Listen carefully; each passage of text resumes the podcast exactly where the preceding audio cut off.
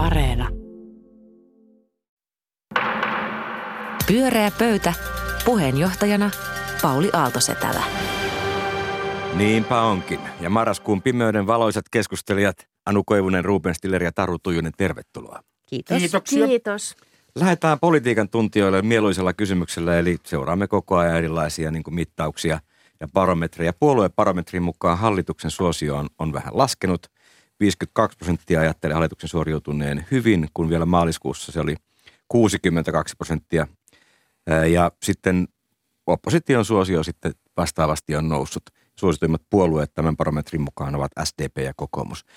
Semmoinen Twitteriin mahtuva analyysi, kiitos. Ruben saa aloittaa.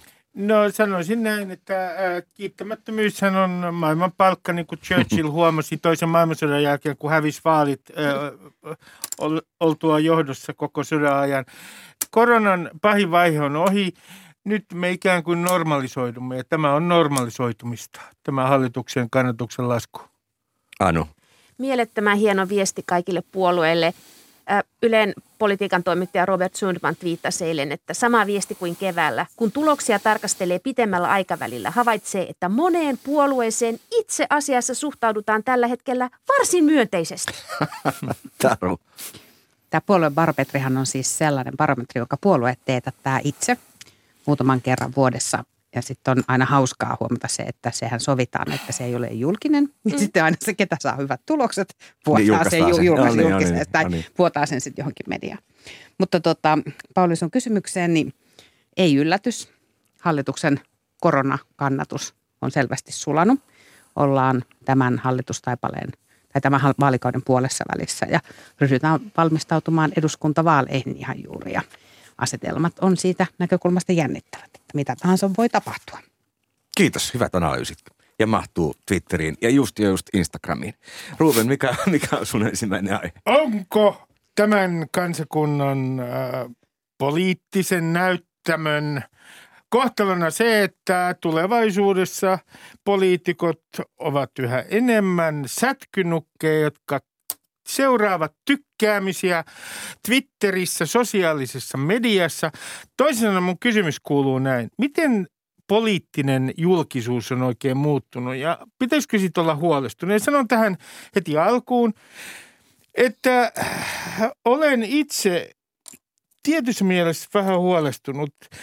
Nimittäin sosiaalinen media aiheuttaa se, jos poliitikot alkaa seurata jokaista kohua siellä ja yrittää saada sieltä julkisuutta. Niin sehän tarkoittaa yhä lyhytnäköisempää politiikkaa. Ja se tarkoittaa jotain, kun me ennen puhuttiin Gallup-demokratiasta, niin tähän tarkoittaa sitä, että ne syklit siellä sosiaalisessa mediassa on yhä nopeampia. Ja se tarkoittaa myös politiikan teon kannalta sitä, että pitää aina silloin tällöin saada amerikkalaisen tapaan joku soundbite, joku naseva lause tai spektaakkeli sinne sosiaaliseen mediaan. Ja tästä tulee aivan vääränlainen karnevaali tästä suomalaisesta poliittisesta kulttuurista. Mutta mitä mieltä te olette? Tota, voisi ajatella niin, että sosiaalista mediaa on tässä helppo syyttää siitä, että, että, että taas on some tehnyt asioita huonommaksi. Mä en ole varma siitä, että sosiaalinen media on tehnyt asioita yksinomaan huonommaksi. Mä luulen, että se on tehnyt vienyt myös monta asiaa eteenpäin.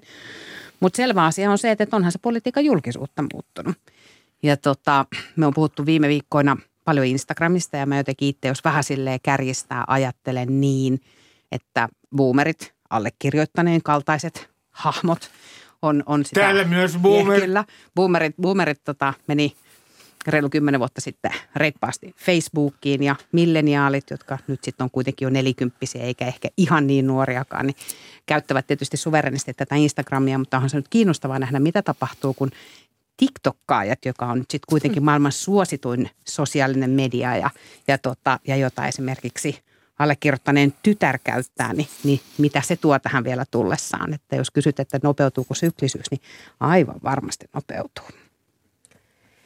Ö, Mä oon tutkimushankkeessa, jossa haastateltiin kansanedustajia ö, näillä erilaisilla digitaalisilla alustoilla toimimisesta. Ja se keskeinen niin kun, tuntuhan oli se, että poliitikot on hyvin tietoisia siitä, että, että, että kansalaiset on jakautuneet erilaisille somealustoille ja täytyy olla erilaisilla alustoilla, jotta tavoittaa ihmisiä, jotta pystyy kertomaan siitä, mitä tekee jolla, ja, ja myös niin kuin tajutakseen, että mitä maailmassa tapahtuu. Ja huvittavaahan jossakin mielessä, mutta myös niin kuin vakava asia on se, että mun kokemuksen mukaan siis paitsi toimittajat, niin myös poliitikot, myös nämä meidän haastattelemat kansanedustajat, niin kokee, että – tai kertoo ikään kuin, että ne koko ajan sinne, ne käy niin kuin joka välissä Twitterissä katsomassa, että mitä tapahtuu. Ja ne ei ollenkaan, kumpikaan ryhmä ei myönnä niin kuin, tai tajua, että ne itse tekee sen, mitä tapahtuu. Että se on sellainen vaikuttajaviestinnän äh, kaikukammio. Niin, on mielenkiintoista, että Politiikka Suomen tässä audioversiossa, jossa on pitempiä haastatteluita. Sanna Marin kertoo, että en jaksa enää jauhaa tätä Insta-kohua sinänsä, mutta hän kertoo niin kuin oman näkemyksensä, joka on se, että, että on ihan naurettavaa ajatella, että hän rakentaisi siellä jotenkin imagoaan. Että hän vaan ikään kuin raportoi oman elämänsä arjesta siellä Instassa, jos ei ole hänen mielestään mitään imagopoliittista ö, suunnitelmaa. No mä nauroin lattialla, kun mä kuulin tämän niin kuin, että meillä on nyt esimerkiksi pääministeri tai joku muu poliitikko, ja siellä vaan niin kuin raportoidaan omasta elämästä noin niin kuin suora ja täysin vilpittömästi. Mutta sitten mä toisaalta ajattelin näin, ja nyt väittelen itseni vastaan, että mitä mieltä tässä on, että me epäillään koko ajan kaikkea mahdollista. Siis toisin sanoen, että mikä tahansa viesti, mikä tulee poliitikoilta, on jollain tavalla epäilyttävä – niin mihin se viime kädessä johtaa? Mä ymmärrän tietynlaisen kriittisyyden, sitä tietynlaista poliittista viestintää kohtaan ja skeptisyyden, mutta välillä tuntuu siltä, että, että niin kuin ikään kuin, niin kuin ajateltaisiin, että politiikka on pelkkää sumetusta ja teatteria. Se on sometus aika kyyninen on näkemys se. Sometus on sumutus. Niin. Ei. Niin siis ei, ei ole. Mm. Mustakin se on tota, yksinkertaistaa politiikkaa ihan väärällä tavalla ajatus siitä, että jotenkin kaikki olisi kauhean taktista ja valmiiksi mietittyä ja punnittua ja muuta. Että mä oon joskus tämän aikaisemminkin tässä ohjelmassa sanonut sen, että politiikka on ihan samanlaista sähläystä niin kuin mikä tahansa muukin elämä on. Että sählätään hulluna ja jälkikäteen selitää, että tämä oli just se, mitä tarkoitettiin. Eikö niin? Että ei se, ei se sen, sen, sen kummallisempaa puhutaan ihan liian vähän, miten se vaikuttaa niin, ylipäätään ja niin kuin, yrityksiin ja kaikkiin. Niin ihmisiin. ja kaikkialle. Et tota, mä ajattelen sen niin, että milleniaalit, joihin siis Sanna Marinikin kuuluu, niin ovat sukupolvea, jotka ovat eläneet koko elämänsä niin, että ovat olleet netin ääressä, ovat tottuneet käyttämään ikään mm. kuin mm. esimerkiksi vaikkapa sosiaalisen median alustoja ihan eri tavalla kuin, kuin aikaisemmat sukupolvet. Ja jos mä ajattelen sitä, että miten se seuraava sukupolvi käyttää sosiaalista mediaa, niin tämähän on musta sitä, että tämän ikäiset tekee niitä tuokiootoksia omasta elämästään, mutta se seuraava sukupolvi käy sosiaalista mediaa tolla tavalla. Ne tekee ihan muita juttuja siellä. Mutta kaik, kaikistahan meistä somealustat tekee tämmöisiä narsisteja, koska somen perusmoodi on se, että siellä on yksilö, joka on jotakin mieltä, joka tekee jotakin, joka kuvaa jotakin. Ja Suomessahan on tähän pitkät perinteet, koska meillä on henkilövaalijärjestelmä ja henkilövaalikampanjat, niin Suomi on tavallaan ihanne yhteiskunta tähän some, sujahtamaan tähän somemaailmaan poliitikkojen osalta. Kaikkien pitää haalia ne omat rahansa seuraaviin vaaleihin. Yksi asia, mikä tässä on täysin sikamaista ja minä haluan nyt korostaa, että se on totaalisen sikamaista, on se, että sosiaalisessa mediassahan poliitikoilla on suora julkaisukanava. He eivät enää tarvitse toimittajia ja portinvartijoita. Ja tämä on sikamaista. Siis meidän toimittajien no valta on vähentynyt täällä Suomessa ja äh, tilanne ja tulee olemaan katastrofaalinen, koska me olemme aina tienneet... se, se on loukkaus. Me olemme aina tienneet paremmin, paremmin kuin kansalaiset, mistä on kyse. Niin siis sosiaalinen media tuosta näkökulmasta on valtava mahdollisuus. Mm. Katsokaa mm. nyt kansanedustaja Mikko Kärnän toimintaa Twitterissä. Hän pitää huolen siis siitä, että hän näkyy koko ajan. Ja omat Hekin, kannattajat tykkää, ja vaikka omat kannattajat eivät. tykkää, vaikka joku muu ei tykkää. Se kaksi kolmasosaa väestä voisi suuttua, niin se riittää, että yksi kolmasosa tykkää, sillä pääsee eduskuntaan poliitikoilla onkin tämmöinen viharakkaussuhde someen, koska se on toisaalta kaikki arvostaa Kyllä. somea ja sitten kaikki he koko ajan voi syyttää somea kaikesta mahdollisesta. Että se on niin kuin hyvä vihollinen ja halpa työkalu, vaikka vangiksi joutuukin lopuksi elämäkseen. Yhtä nuorta someasiantuntijaa kuuntelin hän sitä mieltä, että suomalaisten poliitikkojen some osaaminen ja läsnäolo on keskinkertaista tai sen alle. Mm. mutta sitten on yksi toinen asia, että kun me ollaan usein kritisoidaan amerikkalaista poliittista kulttuuria, tämmöistä soundbiteja, näitä lyhyitä lauseita, iskeviä lauseita, joita heitellään. Niin, äh, kyllä mä haluan asettaa kyseenalaiseksi semmoisen poliitikon äh, ominaisuuden, joka niin kuin on noussut aivan liian korkeaan arvoon. Että pitää olla niin kuin nokkela – ja huumorintajuinen. Mun Ootko mielestä poliitikon ei tarvitse olla ollenkaan Hei, huumorintajuinen. paljasta kukaan, niin mä Ei, rupean seuraamaan. Suomalaisesta politiikasta odotamme nyt Rubenin listaa nokkelista ja huumorintajuisista poliitikoista. Tämä tulee olemaan bestseller. Ja pitkä kirja. Siellä on monia aivan No, no, loistavia sano viihdyttäjiä, kenties tahattomasti. No, sanopa joku nimi. Kuka oli sellainen? No Kärnähän on yksi. Joo. Ilman niin, muuta. Kärnä on yksi. hämmentäjät, On, hämmentäjien niin kuin, klaani. Se, Mutta Kärnä se- mainittu tässäkin keskustelussa se jo on kahdesta toisen kerran. Niin, mikä, kukas toinen kuin Kärnä? To, joku- toinen kuin Kärnä. Odota. Ei niitä ihan pilvin Ei, ei niitä nyt lista ei näytäkään ole olevan. valmiina. Joo. Mutta entäs tuohon Rubeninin kysymykseen, niin onko tämä nyt tällainen niin kuin paranoiaa lisäävä ilmiö, joka vaan kiihtyy ja nopeutuu? Mutta mä ajattelen, että tämä somen minäkeskeisyys tekee meistä kaikista paranoia, koska kaikki on tietoisia siitä omasta olemisestaan esityksenä ja Mm. näytöksenä. Ja se kuuluu niihin alu- alustojen rakenteeseen. Se on ihan tuttu tunne. Se Kaikki, liiketoimintamalli perustuu siihen. se Niin, perustuu näin siihen. Me luovutetaan dataa ja lisäksi vieraannutaan itsestämme ja sitten ollaan vielä tyytyväisiä. Loistava kiteytys.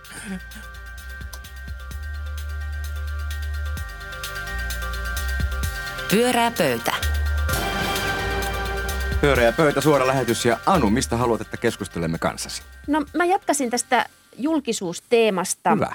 Ää, tuota, viime viikolla kaksi uutista ää, vei, vei, veti vakavaksi. Ensinnäkin ää, korkein hallinto-oikeus linjasi, että oikeuskanslerin virasto salasi lainvastaisesti asiakirjoja, kun oli kyse edellisen hallituksen liikenne- ja viestintäministeri Anne Bernerin siirtymisestä ää, ruotsalaiseen pankkiin ja siitä, että voiko Berner jatkaa hallituksessa tämän tiedon jälkeen. Eli kyse on siitä, että siis korkein, kor, korkein niin kuin oikeusviranomainen oli sitä mieltä, että sähköpostit, joissa tätä asiaa käsitellään, niin eivät kuulu minkään julkisuuslain piiriin. Ja tarvitaan korkein hallinto-oikeus ikään kuin kori, ko, korjaamaan oikeuskanslerin näke, viraston näkemystä tässä.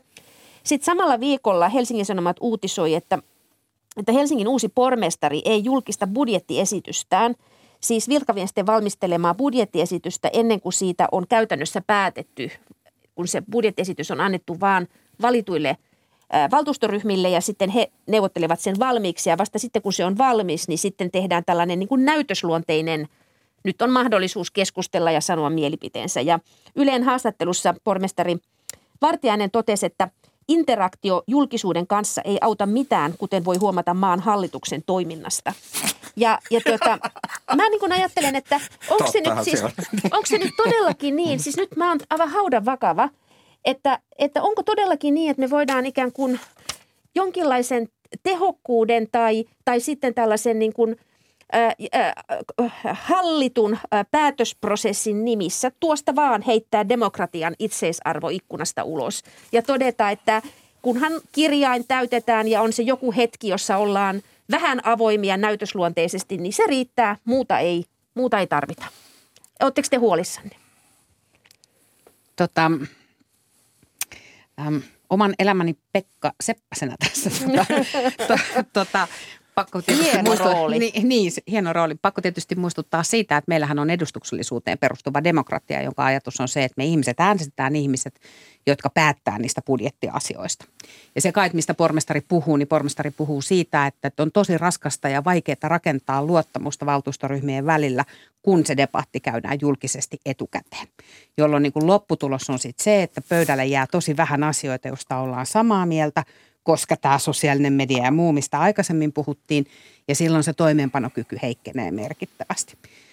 Eli voi tietysti kysyä myös niin, että onko siinä, onko siinä sellainen puoli, että, että se, että sitä ei julkiseta sitä budjettiesitystä, antaa myös mahdollisuuden valtuustoryhmille itse asiassa käydä se vuorovaikutus sellaisella tavalla, että on mahdollisuus synnyttää yhtenäistä käsitystä ja luottamusta siitä, mitä halutaan tehdä, ja sitten ikään kuin kommunikoida se sen jälkeen. Eli tarkoitus pyhittää keinot.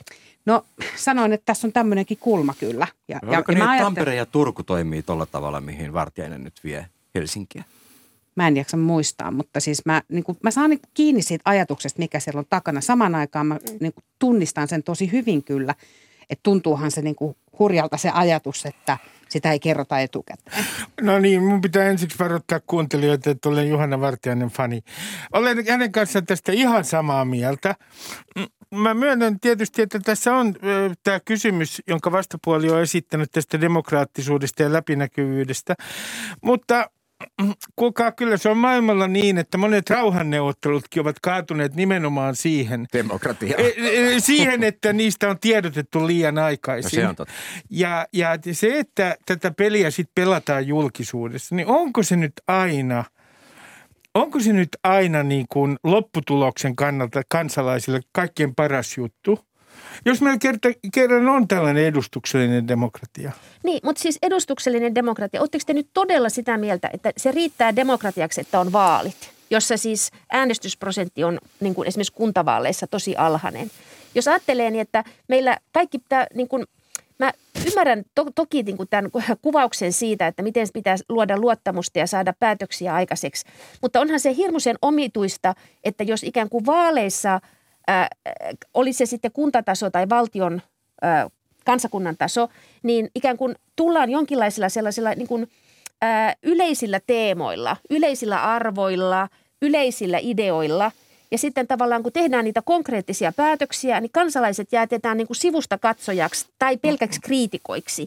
Ja minkään tyyppistä, koska valtuus, niin kuin, miten lautakunnat työskentelee, missä, ne voidaan, missä me voidaan osallistua siihen päätöksentekoon. Että esimerkiksi monilla paikkakunnilla on jotain osallistavaa budjettitoimintaa, niin se on sitten sellaista, että, että, että kaksi kaupungin osaa saa kiistellä siitä, että kumpi saa valot jonkun kentän laidalle tai lisää puistonpenkkejä. No niin, hyvä argumentti. Pormestarin puolustajat, olkaa hyvä. Tota, äm, ei tietenkään riitä se, että meillä on vaalit, mutta se on sen edustuksellisen demokratian ydin on Totta se, kai. että on vaalit. Mm.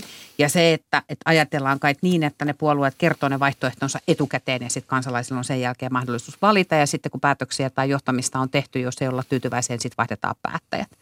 Sitten se kysymys ikään kuin kuuluu, että me, meidän systeemi toimii kun me puhuttiin luottamuksesta ja siitä, että, että miten sä rakennat luottamusta edusku, edustuksellisessa demokratiassa, niin mä ymmärrän tosi hyvin sen, että se haastaa ikään kuin – sehän on tavallaan, niin kuin, jos ajatellaan, että edustuksellisessa demokraattisessa luottamus kulkee alhaalta ylöspäin, niin tämä sosiaalinen media on jotenkin tapa tänä päivänä olla toistemme kanssa ja käydä niin kuin avointa vuoropuhelua mm. vaikka sosiaalisen median alustoilla, saa sen luottamuksen kulkemaan niin kuin horisontaalisesti. Me luotetaan niin kuin toinen toisiimme.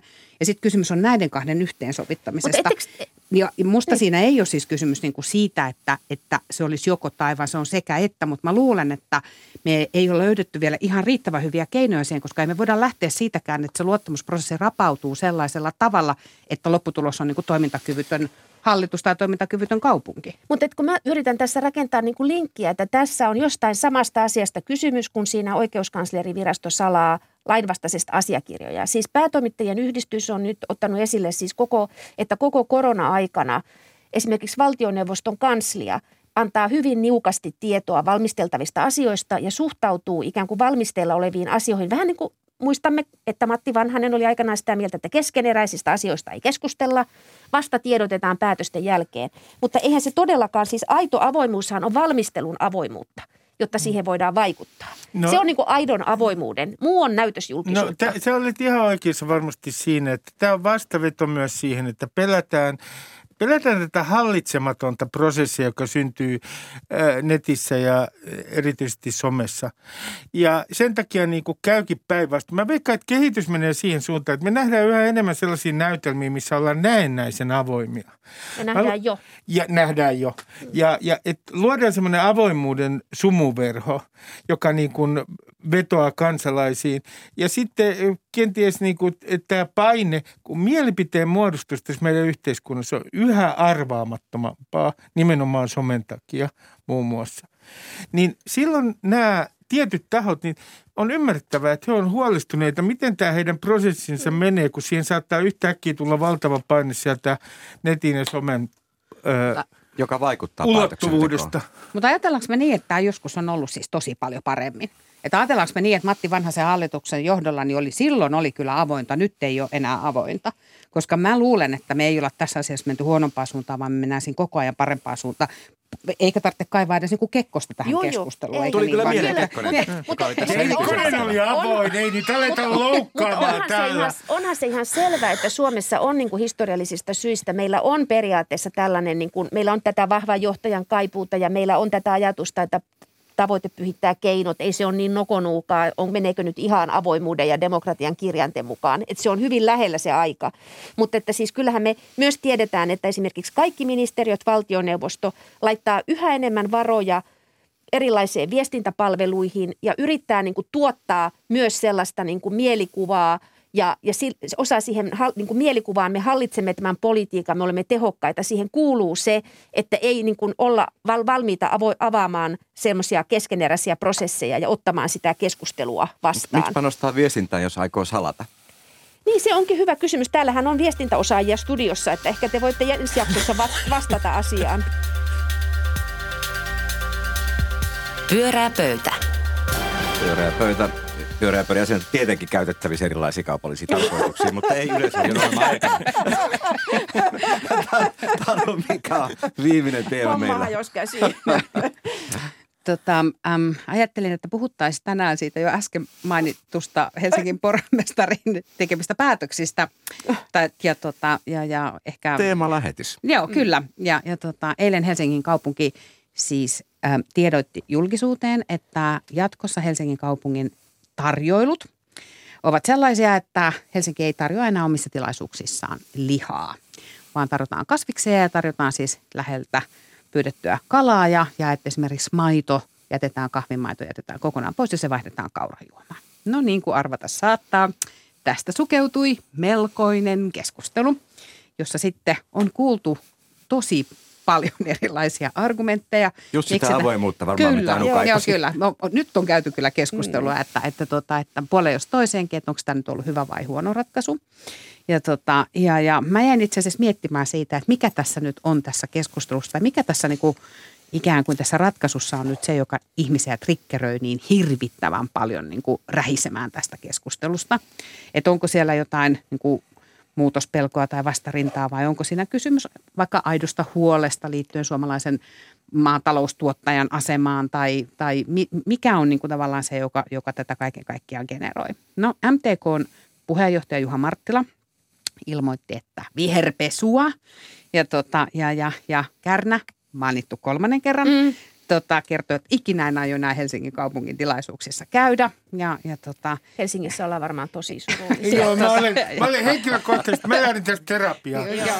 Ja, tota ja muuta. Ja nyt mä ajattelin, että voitaisiin keskustella. Otetaanpa kantaa. Niin, että mitä mieltä te olette tästä Helsingin kaupungin päätöksestä? Aiotteko jatkossakin käydä Helsingin kaupungin tilaisuuksissa, vaikka siellä ei tarjota enää lihaa? Ja mistä ajattelette, että tämä massiivinen raivo nyt sitten Ruben voimansa? Ensinnäkin mun on myönnettävä, siis mä käyn noin kerran viikossa ihan pihviravintolassa syömässä pihvin. Mutta en nyt ymmärrä, että, että minkä takia nämä tietyt tahot on raivostunut tästä niin hirveästi. Käyn tulevaisuudessakin, en ole muuten käynyt Helsingin kaupungin tilaisuuksissa paljon, mutta jos niin kuin, mulle ei ole kynnyskysymys se, että mä menen niin kuin ihan palasiksi, jos siellä on kasvisruokaa ja sitten vielä kauramaitoa ö, kahvin kanssa, niin aiheuttaako se mulle jonkinlaisen psykologisen trauman? Vastaus on ei. Mutta mistä tässä on kysymys? Tässä on kysymys siitä, että lihasta tulee yhä enemmän identiteettipoliittinen kysymys monista eri syistä. Siinä voi olla siis oma, oma kanta ilmastonmuutokseen voi olla erilainen kuin esimerkiksi niin sanottu vihreä kanta, mutta sitten siinä on ihan siis tämmöistä auktoriteetin vastustamista, että me ei, meille ei sanella mitään. Ja mun täytyy sanoa, että kyllä tämä on jollain tavalla masentavaa. Mulle tuli mieleen sellainenkin asia, että tuleekohan parsastakin joskus identiteettikysymys. Anu, mikä sun analyysi on? No siis mulle tämä asia on tämmöinen yhteiskuntapoliittinen, siis tämmöinen kansanterveydellinen kysymys. Siis että mä ajattelen, no me ollaan boomereita täällä nyt kaikki, niin siis tämmöinen Pohjois-Karjala-projekti, että punaisen maidon vaihtaminen rasvattomaan maitoon ja raastepöydän tulo lounasravintoloihin ja mm. Rasvasemman lihan vaihtaminen vähemmän rasvaseen lihaan. Mm. Ja, ja siis ylipäätänsä tämmöinen, että, että alettiin syödä Kiinan kalta raakana 70-luvulla, niin kuin osa meistä muistaa. Eli siis tavallaan tässä on tämmöinen, niin kuin, mä uskon tällaisiin tekoihin, että mä ajattelen, että mun syömiseen – vaikut. Mä oon sekasyöjä myös itse. Mä en niin kuin koe tätä mitenkään dramaattisena, koska tämähän ei kest, estä ketään syömästä piha, pihviä kotonansa ja muuten. Tämä on tällainen yksi päätös, joka vaikuttaa volyymeihin. Mä ajattelen, että ruoassa on kyse volyymeistä. Se ei ole kyse siitä, että satuitko syömään nakiin viime viikolla tai leikkeleen tällä viikolla, vaan sit se on niin kuin volyymiasia. Tämä on niin kuin volyymikysymys ihan niin kuin ilmastopolitiikassa mun mielestä pitää ollakin. Niin mulle tämä ei ole mihinkään suuntaan niin kuin tunne kysymys, vaan niin kuin tällaista, että meitä, meihin vaikuttaa se, että mitä kaupassa tarjotaan. Se, mitä siellä kaupassa on, niin me, no siitähän on vaikka kuinka paljon tutkimuksia, että me ostetaan tämä sitä. päätös ei vielä ota kantaa, ei, mutta lihantuottajille mutta se, tämä on dramaattinen päätös. Se, mutta että siis mä tarkoitan, että meihin vaikuttaa se, mitä meille tarjotaan. Että se, me, me valitaan siitä, mitä on tarjolla, ei sitä, mitä nyt minä haluan tällä tilata kaupungin, kaupungin tilaisuudessa, joissa en ole muuten koskaan tietääkseni ollut. Minäpä olen. Taru. Niin, minäkin. Tota, um, 40, taloustutkimus teki itse asiassa mun mielestä tuli kyllä keväällä, jos on mm. kysely suomalaisten keskuudessa, jossa kysyttiin tätä, että pitäisikö suomalaisten vähintää lihansyöntiä. Mm. 44 prosenttia vastasi, että kyllä pitäisi, 39 vastasi, että ei ja loput vastasi, että ei osaa. Eli itse asiassa enemmän mm. suomalaisista on jo sitä mieltä, että pitäisi vähentää mm. lihansyöntiä. Sehän ei tarkoita sitä, että suomalaiset vielä tekee niin, mm. mutta se ikään kuin kertoo siitä, että mm. mikä on niin kuin oikea vastaus. Mm. Ja sitten mä ajattelen, että näillä tämmöisillä päätöksillä, kun Helsingin kaupunki tässä nyt tekee, mm. niin se, se antaa ikään kuin esimerkkiä. Koska mm. sitten eikö niin, että jos me lähdetään ilmastonmuutosta vaikkapa torjumaan, niin sen pitää näkyä muutoksena jossakin mm. kohdassa ja sitten se tulee tämmöisissä mm. pisteissä. Ja pikkuhiljaa sitten ja kohta... Var... sitten tuntuu. Ja tuolta se sitten niin kuin tuntuu. Ja sitten MTKn puheenjohtajan lausunto, jossa hän sanoi, että tämä on viherpesua. Ja silloin hän viittasi siinä yhteydessä Helsingin äh, hänen mielestä häpeälliseen energiapolitiikkaan. Ja hänen mielestään nyt tämä kasvisravinnon tarjoaminen on vaan niin kuin tapa ää, ää, siirtää huomio pois todella ikävistä asioista Helsingissä. Kyllä mä vähän nauratti. Tämä on niin sanottua. Ja tämän, tässä keskustelussa tämmöistä argumentaatiota voi käyttää koko ajan. Että no niin, toi on tekopyhää. No mä, ne mä eri luulen, että me tar- ne on kyllä. Et siinä mielessä hän on oikeassa. Anteeksi. Onhan ne eri mittakaavan päätöksiä. On, ne on eri mittakaavan päätöksiä. Mutta eikö tehnyt päätöksen luopua kivihiilestä on, vuoteen 2000 jotakin No sä oot ihan oikein siinä, mutta me tarvitaan tällaisia, vaikka ne olisi siinä skaalassa, jos ajatellaan niiden merkittävyyttä ilmastonmuutoksen kannalta, niin ne saattaa olla pieniäkin juttuja. Mutta niiden merkitys, tällaisten symbolisten juttujen merkitys, voi olla sitten loppujen lopuksi yllättävän suuri. Se on ihan totta. Onhan tutkittu, että ei meillä ole mitään omia halujakaan, vaan me halutaan tehdä niin kuin joku, jota me ihailemme. Niin siis pointtihan on se, että mehän syödään, se on just niin kuin Anu sanoi, mehän syödään lounaslinjalta aina sitä, mitä on ekana. Että jos te kysytte miltä tahansa ravintolalta, joku mm. pitää lounaslinjaa, että mitä ruokaa menee eniten, sitä, mikä on ekana. Siinä on nykyään joku raaste kyllä ekana. Ja mulla oli, niin, niin. Mutta niin, että, niin, mutta että siis mä ajattelen sillä tavalla, että tässä niin kun, mä inhoan kaikkia keskusteluita identiteettipolitiikasta, koska se sana tarkoittaa kaikkia ja mm. ei mitään ja, ja sillä niin kuin voidaan kaikkea mahdollista selittää. Mutta että onhan tässä niin kuin se äh, ulottuvuus, että, että tämmöinen niin kuin tavallaan nykyinen jotenkin tämä lihahekumointi, joka on niin kuin tietynlainen, niin sitähän antropologit voi selittää, että ruokaan sisältyy aina hirveästi kaikissa kulttuureissa erilaisia arvoja mm. ja identiteettejä, että se ei ole niin kuin poikkeuksellista. Mutta tämä jotenkin tämmöinen niin kuin tämä lihan autoaksi tekevä asia, niin sehän on historiallisesti äärimmäisen uusi asia. Ja mehän ei vielä edes tiedetä, mitä se tekee meille, että niin kuin tavallaan se lihan kulutus on ollut Suomessa sillä tasolla, kun se on. Ja meillä on niin kuin eriytyneitä ryhmiä, jotka ylikuluttaa, niin kuin syö aivan valtavat määrät punaista lihaa esimerkiksi. Niin me ei vielä tiedetä, mitä se tekee terveydelle, koska eihän se ole niin kuin, silloin kun, no taas tulee, hei boomerit, kun me oltiin koulussa, niin eihän sitä lihaa näkynyt edes siellä. Niin kuin, että se oli sellaista symbolista lihan läsnäoloa. Mutta lanturaasteessa oli rusinoita, mutta ei mennä niin siihen. Niin, ei Tämmöinen muistelu. Täytyy, täytyy että mutta, kyllä se Kekkosen aika oli hyvä aikaa. Tarutaan porukka oli aika lailla sitten pormestariin ja sinun kanssa samaa mieltä. No näyttää vähän siltä, että näin on. Ja melkein uskaltaisin, jos veikata pitäisi, niin melkein uskaltaisin sanoa, että ei me pitkään, kun Turku ja Tampere tekee saman päätöksen ja sitten yhtäkkiä meillä on niin kuin joukko kaupunkeja, jotka on tehnyt ja sitten me ihmetellään kymmenen vuoden kuluttua, että tulipas se nyt niin kuin erikoinen keskustelu niin. kaiken kaikkiaan, että ei tunnu kauhean kummoselta. Että mä uskon, että tämä menee siihen.